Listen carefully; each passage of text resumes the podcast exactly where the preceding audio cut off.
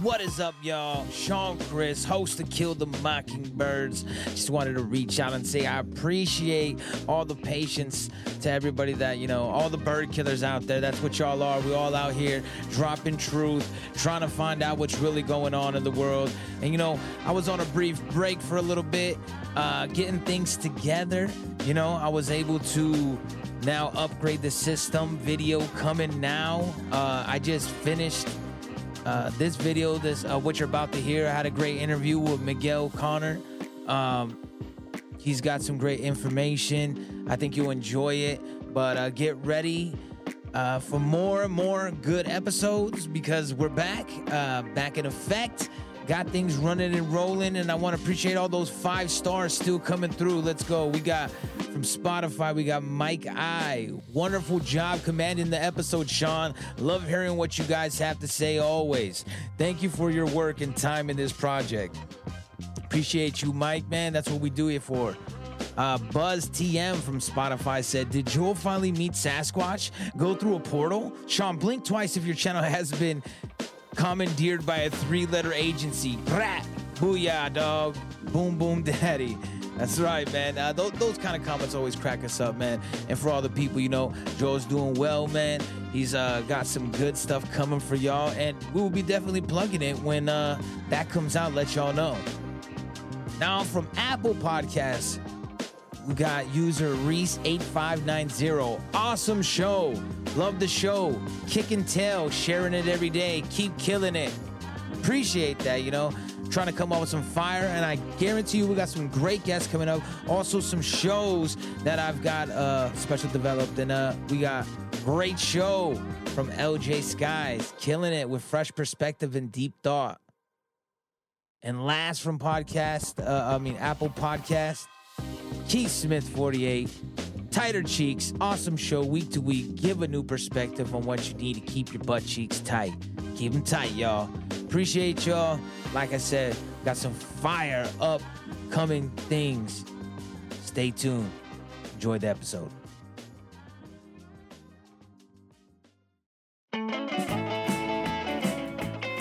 Welcome back to another motherfucking episode of Kill the Mockingbirds with your host, Sean Chris. And don't forget, we'll get all this stuff out in front. You can check out killthemockingbirds.com for all the information, whether it's the music, the podcast, or anything else. But today, we have a special guest, a voiceover magician, an author of several burnable books, and host of the Aeon Byte Gnostic Radio, Miguel Connor. What's up, man? Thanks for having me on. Could you let everybody know where they could find you or where they could find some of your stuff? Yeah, so far, before everything gets banned, my website is thegodabovegod.com.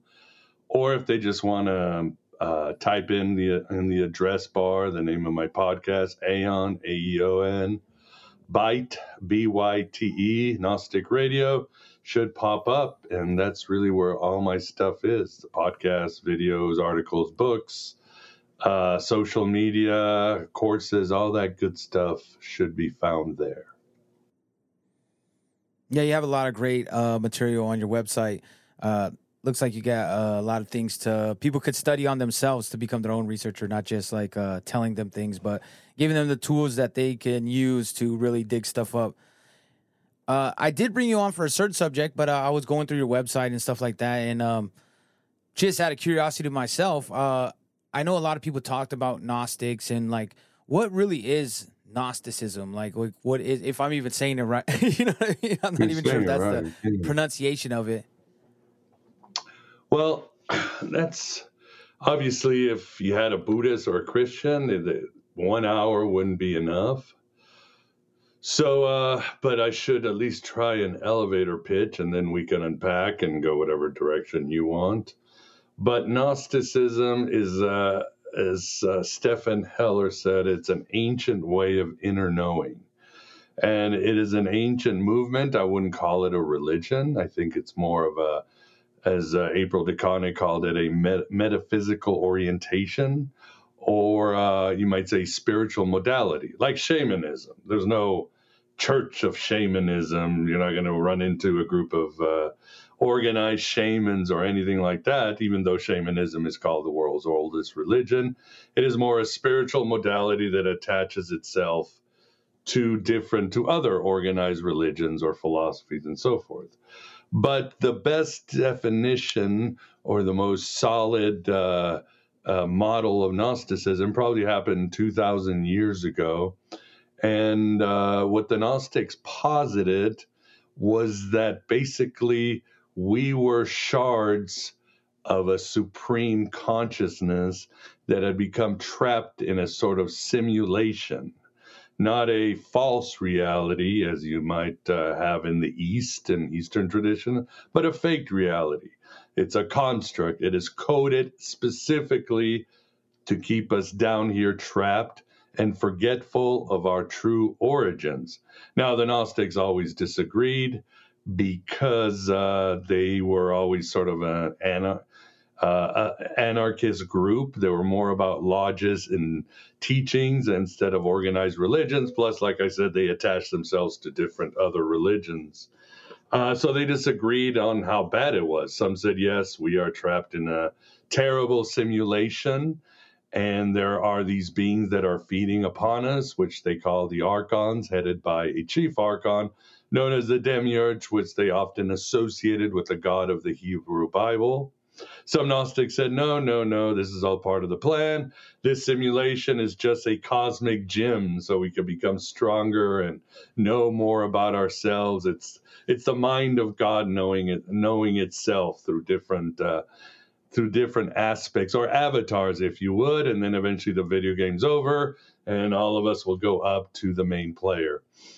And but regardless of what they thought, the main goal of Gnosticism was awakening. As the Gospel of Philip says, the mother of all sins is ignorance. That's the greatest sin any human can commit on any level, mind you. And through the teachings of a revealer, a Gnostic revealer, I guess if we want to go to the movies, that would be Morpheus in the Matrix. Through the teachings and mysteries, ecstatic rituals, again, the Gnostics were shamanistic, we could awaken to the reality of the world, see it as a construct, and also awaken to find paths beyond this universe to make contact with this supreme consciousness.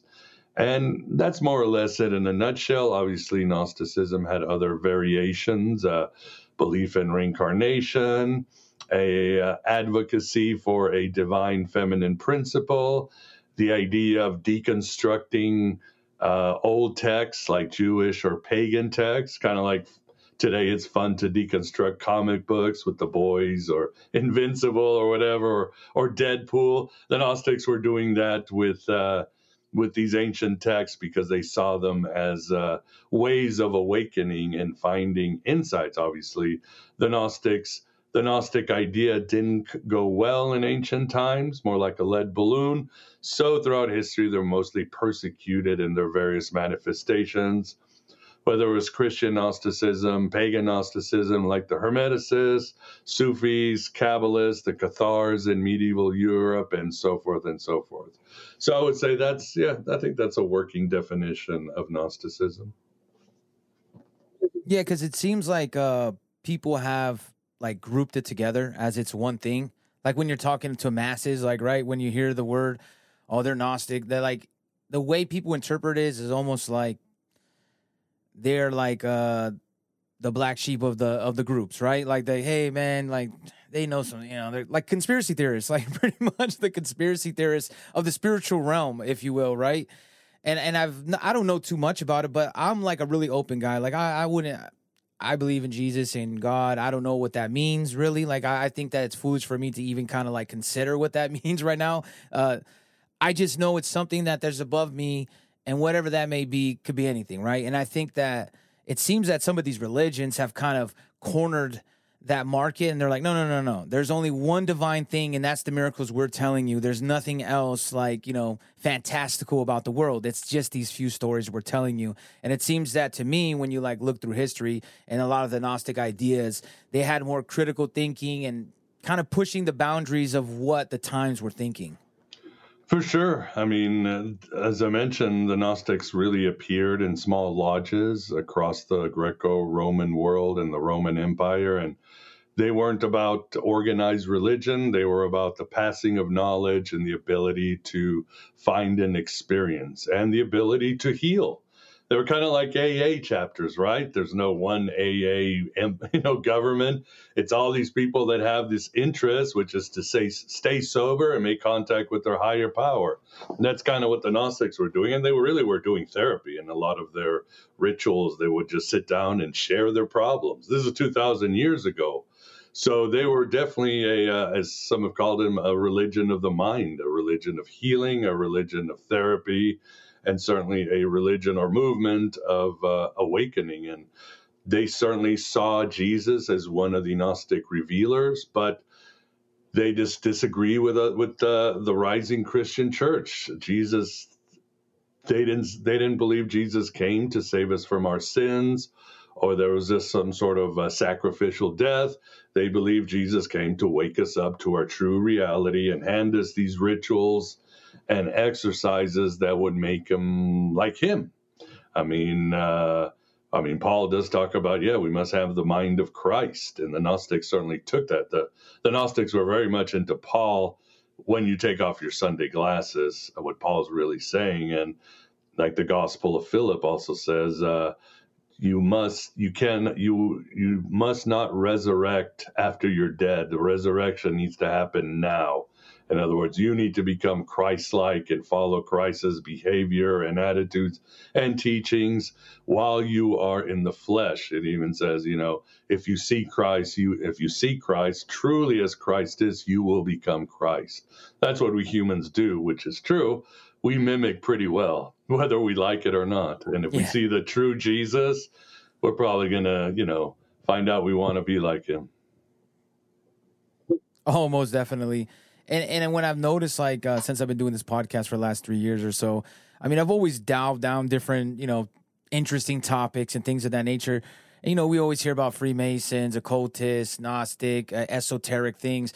And one thing that really stood out to me is, when you go to the Illuminati or Freemasons or whatever group you want to label, it seems that at their time, now whatever they may be today, but they're usually started as almost like the counterculture, the one that's going against whatever ruling authoritarianism device is input. And then they have good thoughts, but since then they get labeled through history, whatever, Esoteric Eddie. I've had him on before, and he talks about St. Lucifer. And I've always thought that was an incredible story, because you're like, dang, man, they didn't like this guy so much that they were like, he's the devil, Lucifer devil. Because they didn't like his ideas.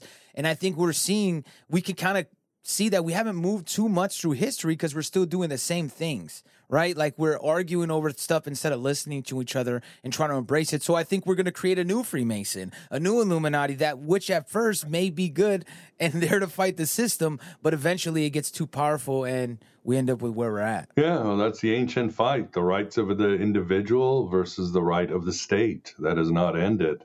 The collective versus the individual. And throughout history, that's been, as many have noted, orthodoxy versus Gnosticism. Who calls out who you're meant to be, who has access to that information that will set you free. And this has been going on. It's a tale as old as time. I always love this quote by Eric Hoffer from his book, True Believer, where he says, every great cause starts as a movement, turns into a business, and degenerates into a racket. And I don't think there are any exceptions in this world. I guess you could say the Gnostics, because again, they were so persecuted, and also they were so anarchistic that getting organized was almost impossible. There were some large movements, but again, Gnosticism is more about always attaching yourself to a society or a religion, and then working your stuff from there. That's why, there's cats like James Lindsay or Jordan Peterson, and they'll talk shit about Gnosticism. And they'll say, oh, it's a parasitic religion. I'm like, yes and no. It is, but it isn't. Again, shamanism is not a, you could say shamanism is a parasitic religion. Is meditation a parasitic religion? Yes and no. But yeah, it always cracks me up because people on the right, they'll sit around and the Gnostics suck, but then they'll start talking about Gnostic ideas, simulation, and demons controlling the universe and all that. So it's like, wait. Yeah. Yeah, you're like, hey, that's not your idea. That's what I find humorous as well, that people want to go and even like, you know, meditation and yoga and like, I can understand the idea. Like I've heard people say, we've had conversations before. They're like, "Hey, man, you know, doing yoga opens you up for demons." But I'm like, "Well, isn't going to church opening you up to something beyond us?" And that could be just me thinking, meditating in my room, or even praying, because praying is meditating. And I think that instead of like embracing, like, "Oh, that's different. Why do you do that?" Or like, "Hey, maybe I can incorporate a little bit of that with what I do." We automatically, not everybody, but the masses are like, "Oh, no." Jordan Peterson, like you said, he said that's bad. So, hey, man, don't even go there. The devil's coming. And they have that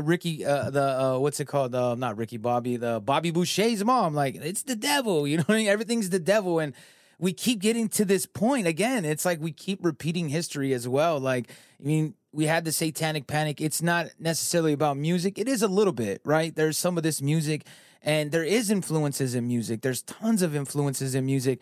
But I don't believe that there's one source influencing everything, right? Like, I think there is individualism within these people that are entertainers and influencers, instead of just like making it seem like, oh, well, you know, the Illuminati runs him and he's trying to get you to buy more milk, or like, you know what I mean? And he's trying to sell you more cars, which is a layer of it. But I think there's also these individuals that learn how to kind of harness their powers and really touch the public. Now, once they figure that out, do people use that to their advantage? Sure. But I think the whole thing about it is that people want to clump everything into one group. And I think seeing pieces, and that seems like what a lot of Gnostics were doing, was attaching to different religions to get different ideas so you could have a better perspective. Yeah, I would say so too. Yeah, for sure. And to go off a little bit on the music tip, that's kind of like why I really wanted to get into with you is like, I heard you on Tinfoil Hat talking about Elvis Presley, and I was just like, wow, like a lot of stuff that I did not realize, and that's kind of gave me some of that mindset as well, because I do music myself, and throughout time, you know, I'm 40 years old, but even before that, you know, they're like, hey, play this record backwards, and it says blah, blah, blah, or hey, this guy sold his soul for such and such, and there is things that we could point to, like, you know, hey, this guy's dad was in the naval intelligence, and we could point to things of that history. Right. But when you're talking about Elvis, it really got me into the thinking of like, well, there is people too that know how to harness this power that may be doing it for themselves. And it's not just somebody or an entity behind them. They've just figured something else out that we haven't. Yeah, I think it's possible. Definitely possible. Yeah, it's a tangled web, music, that's for sure. It's obviously any kind of art or religion, you're going to have powers that want to manipulate it or influence it, because that's how you manipulate the masses. I mean, again, that's a tale as old as time. The priest and the king in ancient times, and you got musicians and artists today, so actors, Hollywood. So those who control the myth of the nation control the mind of the people. So that's Hollywood controls our myths, and they can control the information and how we really shape the consciousness of the West. I absolutely agree with that. And it seemed like Elvis was one of the first, like, catapulted, at least for what we could see in modern times, with the technology. He was, you know, then the Beatles came, and other, you get the Jacksons and the Justin Biebers and so on and so forth. But the first cultural icon. And it seems like the first American product, because I believe right now our best exported product is entertainment. You know what I mean? If you go around the world, you're hearing American music, watching American movies. Our entertainment is probably our biggest export that nobody talks about. That's why there is a lot of the Hollywood influence. And like I said, Elvis seems to be one of the catalysts of this. Hey, the boy next door, everybody loves. He's the guy that just sings to you, and then the girls love him, and all the guys want to be like him. That whole image of that. Certainly, but I think people forget how much, how controversial he was when he came out. I mean, half of the country, the status quo, hated him. They wanted him gone because he was like, he really was an atomic bomb on the psyche of this country. As we came out of World War II, we were in the post-war era. We came to this brave new world of communism, nuclear bombs, UFO sightings, more money than God, consumerism. And the world saw this empire called the United States that human history had never even seen before, with more power than could and continuous technological advancements. Elvis was basically at the forefront of that. He was what the teenagers who were starting to take over the world and would work in the world needed as their hero or their Pied Piper or their whatever you want to call it, their shaman, as I call him in my upcoming book. And he really held it together, and he was he really changed everything. I mean, the idea of adopting other types of music like black music or Hispanic music or even opera, which things that he was doing it and throwing them together in a pie and mixing and matching gospel music and country and blues and throwing it together. That wasn't done before, but that became like part of our American characteristic. We throw everything together and somehow we come up with something innovative. Same with women. He became, as some have said, the first time where it was appropriate for women to objectify men. Before, it was always, guys looking at chicks, right? With Elvis, it was like women could be openly sexual and sensual and let it all out on stage and at concerts and all that. And he was obviously one of the great adapters of all type of modern technology and mass media, which was television, the jukebox, the 45 and everything. I mean, in my book, I just go over and over how he was right there at the crossroads. And in a way, he is America's magician. He is American culture for the good and the bad. There's the excess, there's the, materialism, there's the consumerism and all that, the dark side of Elvis, but then there's the light side of Elvis, this American syncretism, innovation, this positivity and idea that we can tackle together as one people and just create something new. And he really represented the post-war American empire. And like I said in my book, he was as magical as they come. Yeah, it really seems like that. And you saying him mashing all these musics together is interesting because, after that time, 60s, 70s, 80s, tons of music came and built new genres off taking something from this and taking something from that. Like, some of the classic rock mixing things together, some of like the rock blues, and then you go into hip hop and all these things. And now, like you said, it's a natural... It's kind of like a standard in music that if you're not able to do multiple things, you're not really considered musical inclined. No, you can't appropriate. God forbid you appropriate, or you'll get canceled though. Oh, yeah. And Elvis had to go through that. You just got to not care. Elvis had to go through that because there were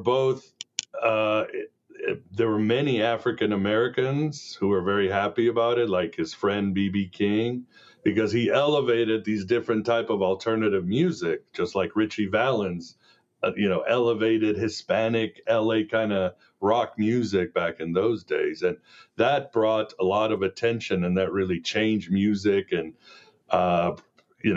really helped Black people rise in so many ways. But there were others like Ray Charles, and so they were just like, nah, he's just stealing our music so he can make millions. So even Elvis had to go through the whole appropriation, cancel culture while he was doing his thing, but he didn't care. He would just, if he liked something, whether it was church music or rhythm and blues or whatever it was, he was going to take it. And some people, like I did an episode on Lincoln one time, and we were speaking about Elvis as well. And some people have the theory that he's Melungian, like Melungian mixed native, I think European and African descent. It's like And that's why they think that some people, like, so on the face of it, people that don't know him were like, oh, he's just this white guy appropriating the music. And then on the inner circle, some believe that, like, well, he was really in that inner circle because he was Melungian. I don't know that to be true. I'm just, you know, it's possible. I mean, people were really hiding things and trying to be, I mean, still to this day, people will be like, look at Kamala Harris, man, right? She's like, I'm African-American, but she's really Jamaican. She's Jamaican when it's convenient, and then she's African-American.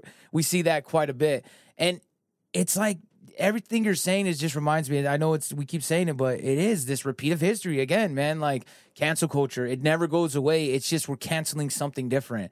You know, I've gotten a lot of people mad. I'd say the evangelist Christians are the original cancel culture. You know, they were canceling everything because, oh, well, you can't listen to that. That will get you right to the devil. And we're in this struggle all the time. So he had both sides, right? He had people mad at him for appropriating the culture, but then also that, hey, he's not wholesome, right? Like the religious crowds were also, he's not wholesome. Hey, look how he's dancing, what he's doing to the women. So he had kind of like that. He was in the middle with both sides really going at him, the left and the right. I mean, different at that time, but still both mad at him.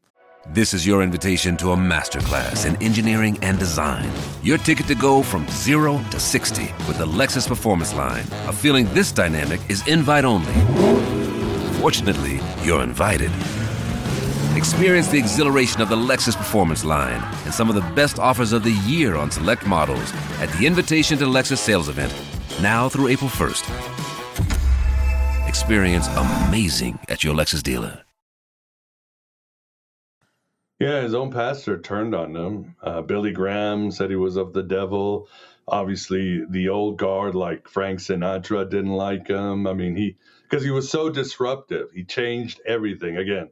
How women acted, how men acted, how music was approached, how you dressed, your attitude in life. I mean, he changed everything. People don't understand. I mean, today, Taylor Swift is uber famous, like that kind of generational fame you rarely see. But Elvis was that famous, and he was changing everything.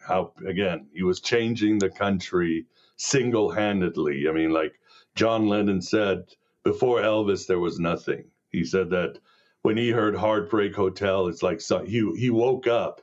Bob Dylan said the same thing, and Bruce Springsteen. It's like we were in a fog as young people, and Elvis kind of like told us, oh, my God, we can move forward. We can create. We can participate in the American dream as artists, as original artists. We can be individuals. We don't have to be what our parents are. And so many others, David Lynch, so many others. You start with David Bowie said Elvis was his idol and who he mimicked from the jumpsuits to the hair. It was all, so it was a huge change. But again, change always brings resistance, and that's what's going to happen. And he was able to ride the whole cancel thing and really overcome and change this country for the better. Sometimes I think, before he died, he's like, when I go, things are going to change really fast. And I think he's right. I think it's almost like this country lost its soul. Yeah, that's a good point. Now, do you think, are you in the mindset of him just being organically an artist that just was so different that he changed everything? Or do you think he had help, whether it be secret organizations or like maybe some spiritual like help of bringing him to light? Or do you think it was a mixture of all or some? That's a good question. A mixture. Well, there are books, and I talked about it in Recluse, Steven Snyder's podcast. Yeah, there are plenty of books. You know, he's a creation of the CIA or whatever the CIA was called in the early 50s. Or early stage, he was a creation of the Jews. He was a creation. He was a mixture. He was a deep state and all that. But none of these really passed the test.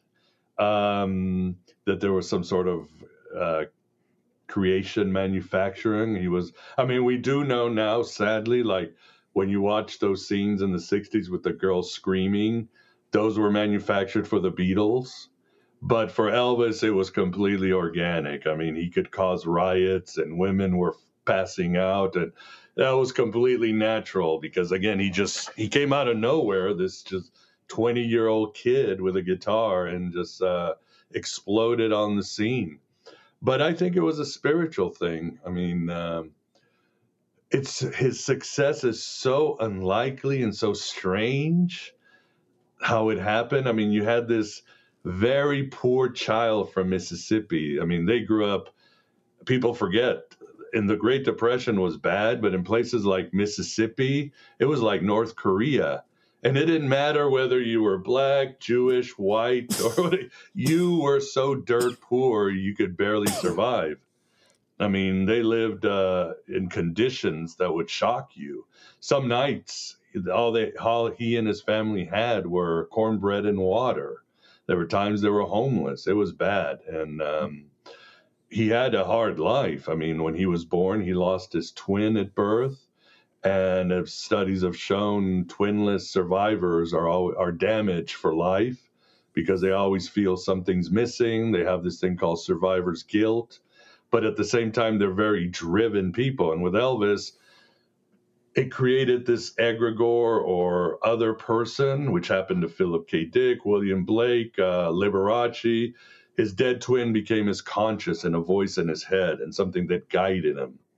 And it didn't help, too, that he did come from some sort of witch blood or mystic blood because his mom had this second sight where she could see demons or angels. She could go into altered states of consciousness. And she passed down that to Elvis, but also the idea of Pentecostal music, which was basically holy rolling spirit, or as some have said in those days, was mixing salvation and sex, where you just they're playing in the forest, and they all started getting the Holy Spirit and touching each other. That was Elvis's life as a kid and his mother. And if some scholars are said, this is just American shamanism, altered states of mind, possessed by his spirit. You take a journey to heaven. So that was his life. So it's almost like he was set up for this stuff, because when rock and roll came out, many of the critics were like, rock and roll, this is just gospel music. It's Southern gospel, black music or white music. Or some would go to rock concerts and then say, this is like a holy tent revival. You know, it's, except now they're talking, instead of talking about Jesus, they're saying, baby, baby, I love you. But it was the same thing. So the shamanistic thing that Elvis was about, once he was given a chance, really translated the spirituality of him, plus the blues, which of course is very animistic, very mystical. Some have said demonic. Yes, the devil and the blues are tied together, but it's not the same devil as the Bible devil. He's more of a trickster spirit. He's more of a kind of a trickster spirit that maybe blacks brought back from Africa or something like that. And this mixture, it's almost when he went to Memphis, which of course means the city between lands, and as the United States was coming to a crossroads, he was in the right place. It's almost like he was destined to do it, and that's really what happened. He was a shaman, and he took the shamanistic music, and it changed the world. And others were like that too. I mean, we forget the background of Elvis. You had it with Johnny Cash, you had it with B.B. King, you had it with Jerry Lee Lewis. You had it with Carl Perkins, was this basically shamanistic Christian vibe, and bang, mix it with technology, ramp it up with sex and testosterone, make Jesus into some sort of mystic figure, bring the devil in, and bam, we got rock music and we are changing the world. And it definitely did change the whole landscape, because music is a huge part of culture in general for a long time, and then the American culture, and then you could see the music reflect the society, or society reflect the music, depending on how we're looking at it. It seems to me that he's kind of the blueprint, whether like organically, which I kind of believe more on the organic tip, because I think that everybody thinks everything's a plant, or somebody made this whole, wrote the script out, yeah. And then, you know, hey, we're going to pick this guy. We did a role. I think they see things happening, unfolding, and they use it to their advantage if possible. Now, maybe they couldn't use Elvis, but what they could do is go, hey, if we kind of copy that, Now you can get, like, you know, Jim Morrison, and you go, okay, well, maybe that is a Jim Morrison. That makes sense, because you could connect the dots where his with his dad being a naval intelligence and stuff like that. To me, Elvis is a grassroots thing that happened that maybe elites or powerful people of the time, or people that wanted to change the perspective of people, knew that they could latch onto. So I think there's pockets of them pushing back and getting that narrative of whether you call it the deep state, whatever name we use to call them, or it's just people breaking through. And I think that too many people think everything's either fake or everything's scripted, that we can't do it. And I'm like, it can be done. Like, people are doing it. We're seeing that success. Not everybody's successful, so they're sold. Not everybody's successful is in a secret society. They can be pushed into directions and used as useful idiots, but most likely it's half and half, or, like, you know, probably less than that, but, you know, different degrees of the percentages. Yeah, for sure. And of course we have to mention that for, you know, social engineering, it really didn't, it had to include LSD and other drugs. That was the thing with, that was the thing. And obviously when Elvis exploded in the early 50s, again, especially in the South, yeah, there's these kind of, whether it was Pentecostal churches or rock concerts with Elvis, everybody was dry. Everybody was clean, pretty much. So it was all fueled by emotion, desire, and an ability to contact the spirit, if you know what I mean. It was the first of its kind, and I think people reacted in a different way because it's something they never saw before. Like you said, everything before was very tight-knit, wholesome, you know, hey, don't yell too loud, don't scream, this is how the audience is supposed to react. Everybody had their cues, and I felt like he kind of broke this musical matrix, for lack of a better term, that they were creating. And I think that they may have tried to utilize it, the same thing that happened with the internet, right? I think that maybe it could have been a tool that was like, hey, we could use this to control people. But then it's also like, well, people also learn how to use the internet, and now they can fight back with it. It's a similar thing with music. And I feel that Elvis was that catalyst that kind of showed people like, hey, we could do this. It doesn't have to be done with someone backing you. And I get it that back then music was a lot different. There wasn't these huge corporations running it, but they didn't even see how valuable music was until Elvis came along. Like, they thought of it more of a sideshow. Yeah, well, I mean, because he broke so many records. I mean, he completely took over the entire music industry. Yeah, there were big companies. Like, I mean, he did sign with RCA, and he was already an up-and-coming star, but RCA was really able to amplify the music. And, of course, as I said, he took advantage of this thing called television. Now, all of a sudden, you had this figure, like you said, shaking his hips and screaming this sort of subversive yet beautiful sound. And teenagers, boys and girls, suddenly he was right there in their living room, and they just couldn't handle it. They became completely rebellious, liberated, and best of all, curious. They became curious about other cultures, other alternative musics, literature. You know, it really expanded the mind. So Elvis was at the right time, and it was good for him to exploit. And again, he matched the personality of those days, because, again, teenagers came into this Eisenhower America where you had so much money, the days where you could work and have two cars and a garage big enough and a house and take 2 weeks vacation and put your kids through college and all that. So there was all this money, but there was also all this fear, because suddenly we had threat of nuclear war. Suddenly the Soviets, who were allies, are now our mortal enemies.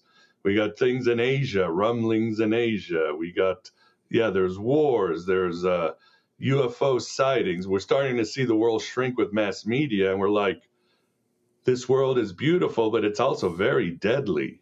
It's going to end. These teenagers, of course, Elvis and others, Johnny Cash and all those, were the perfect vehicles to create this sort of, I mean, like Lana Del Rey captures well, this sort of melancholic, moody, kind of cool, he's stoic, but he's existentialist. He doesn't trust anybody, but he has hope and stuff. You know, you've seen the archetype with James Dean or Marilyn Monroe, and Elvis was at the front. He was like, this is what our leader in this brave new empire, this is what our leader should look like.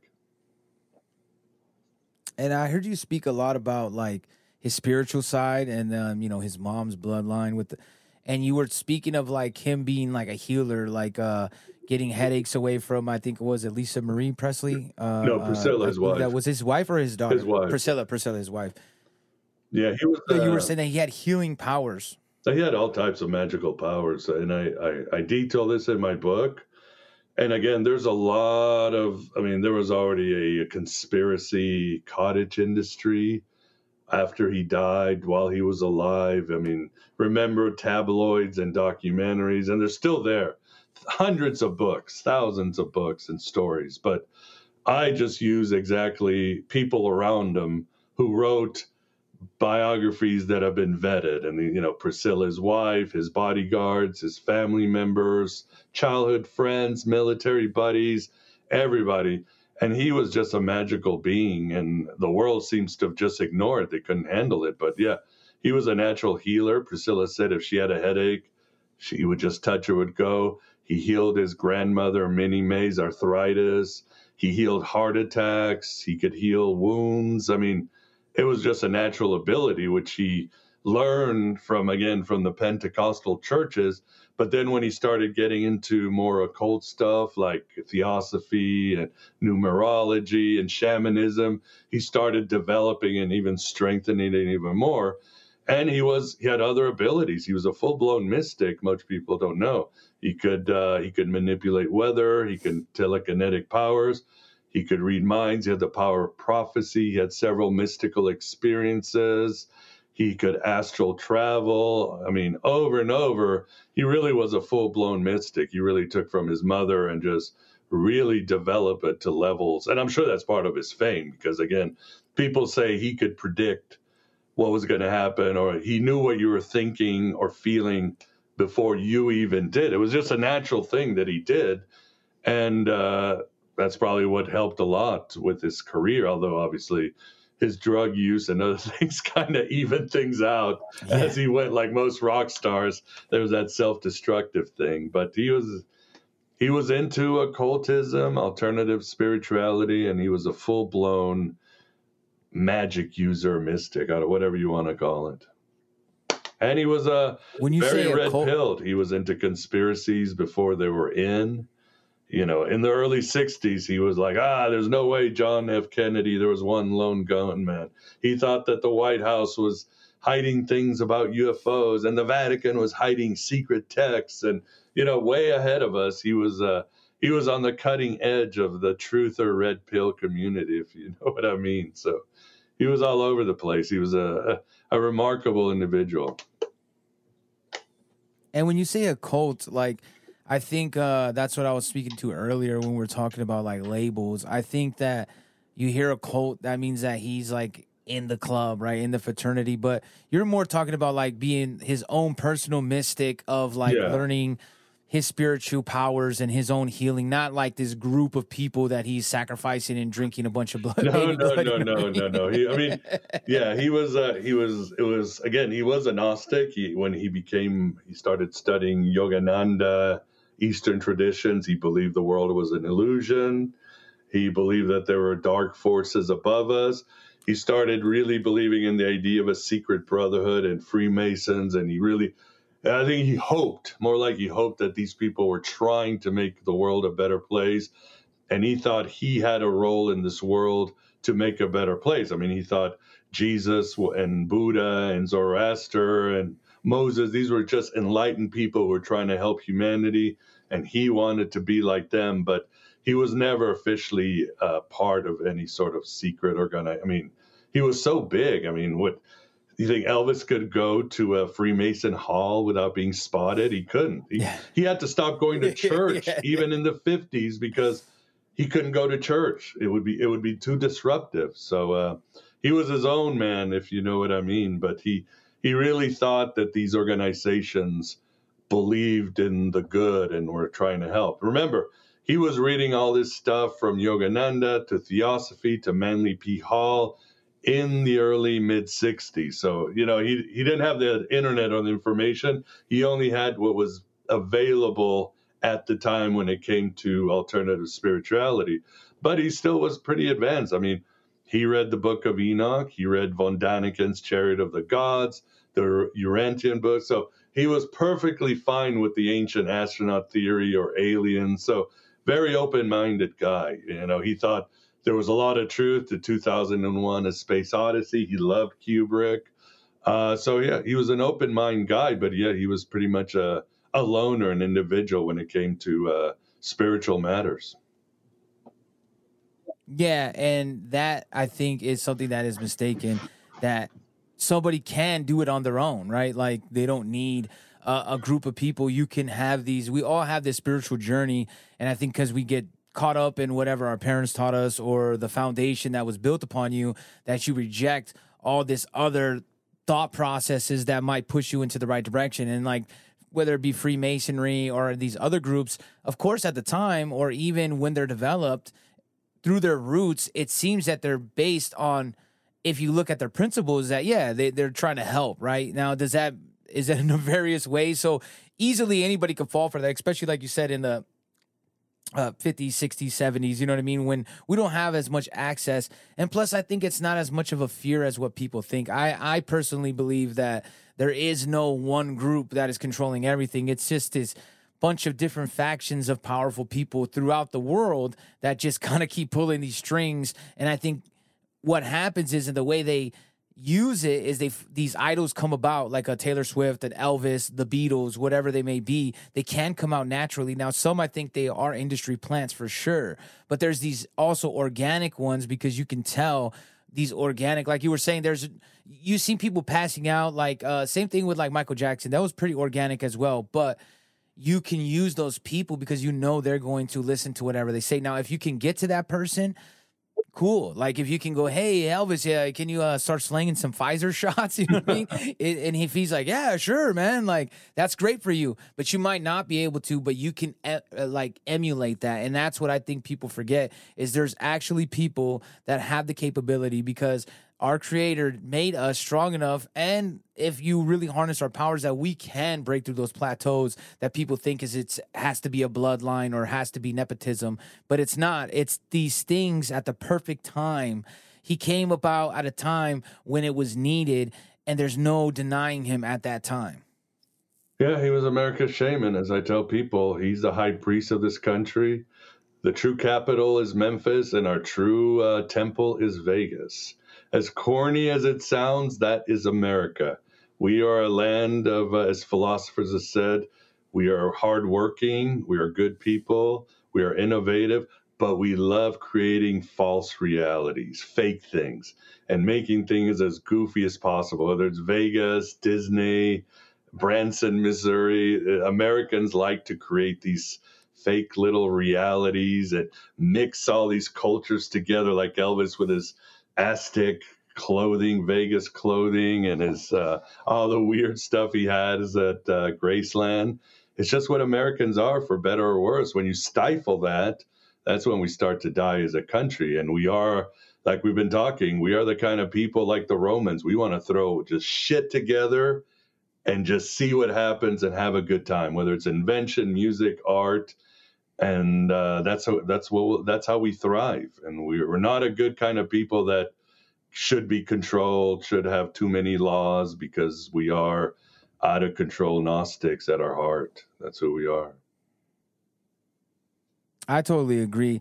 And I really appreciate your time, you know. But before we get out of here, can you do me one more favor and let everybody know where they can find your website, any socials or anything that they can find all your material? Well, again, excuse me, if you type Aeon Byte, AEON BYTE, Gnostic Radio, my website will come up, The God Above God, but you'll also see probably my YouTube channel, Facebook, Twitter. It's all there at the website, so however you want to interact with me, whether it's Instagram or you want to sign up to the newsletter or send me a message or you just want to consume whatever content I have, the many podcasts, books, videos and stuff. That's up to you. So, but I would say that's the best way. And that link will be right below in the show notes. Click that link, subscribe, leave him a message, go read some of his books. Miguel, thank you so much for coming out tonight and enlightening us on some cool stuff, man. Like, I think that's really neat about Elvis, man. I love music, so it's like right up my alley, man. Appreciate your time. Thank you. Thank you very much. I couldn't help it. I have to master the Elvis accent. Thank you. Thanks for having me. It was fun. No problem. We'll go out like this. Later, y'all. I'd like to tell you, friends, please, ladies and gentlemen, I'd like to tell you that on Thanksgiving Day, I think that our new picture is to be released, and also we'll be back with Mr. Ed Sullivan in January. I'd like to thank all the millions of wonderful people that are watching in tonight, friends, and I'd like to say this: until we meet you again, may God bless you as he's blessed me. Thank you very much. I hope everybody's having a happy Thanksgiving. You know how we do it here. Wake the fuck up or get woke the fuck up. In spite of all the lies and propaganda, we stand united. We stand strong. The beacon of light and hope and freedom for the entire world. They want your freedom. Don't let them take it away. Living on your feet, you'll never die in a chase. They want your freedom.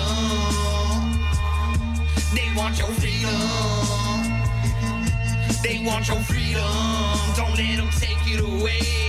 Living on your feet, you'll never die in a chase. They want your freedom. They want your freedom. I fear no evil.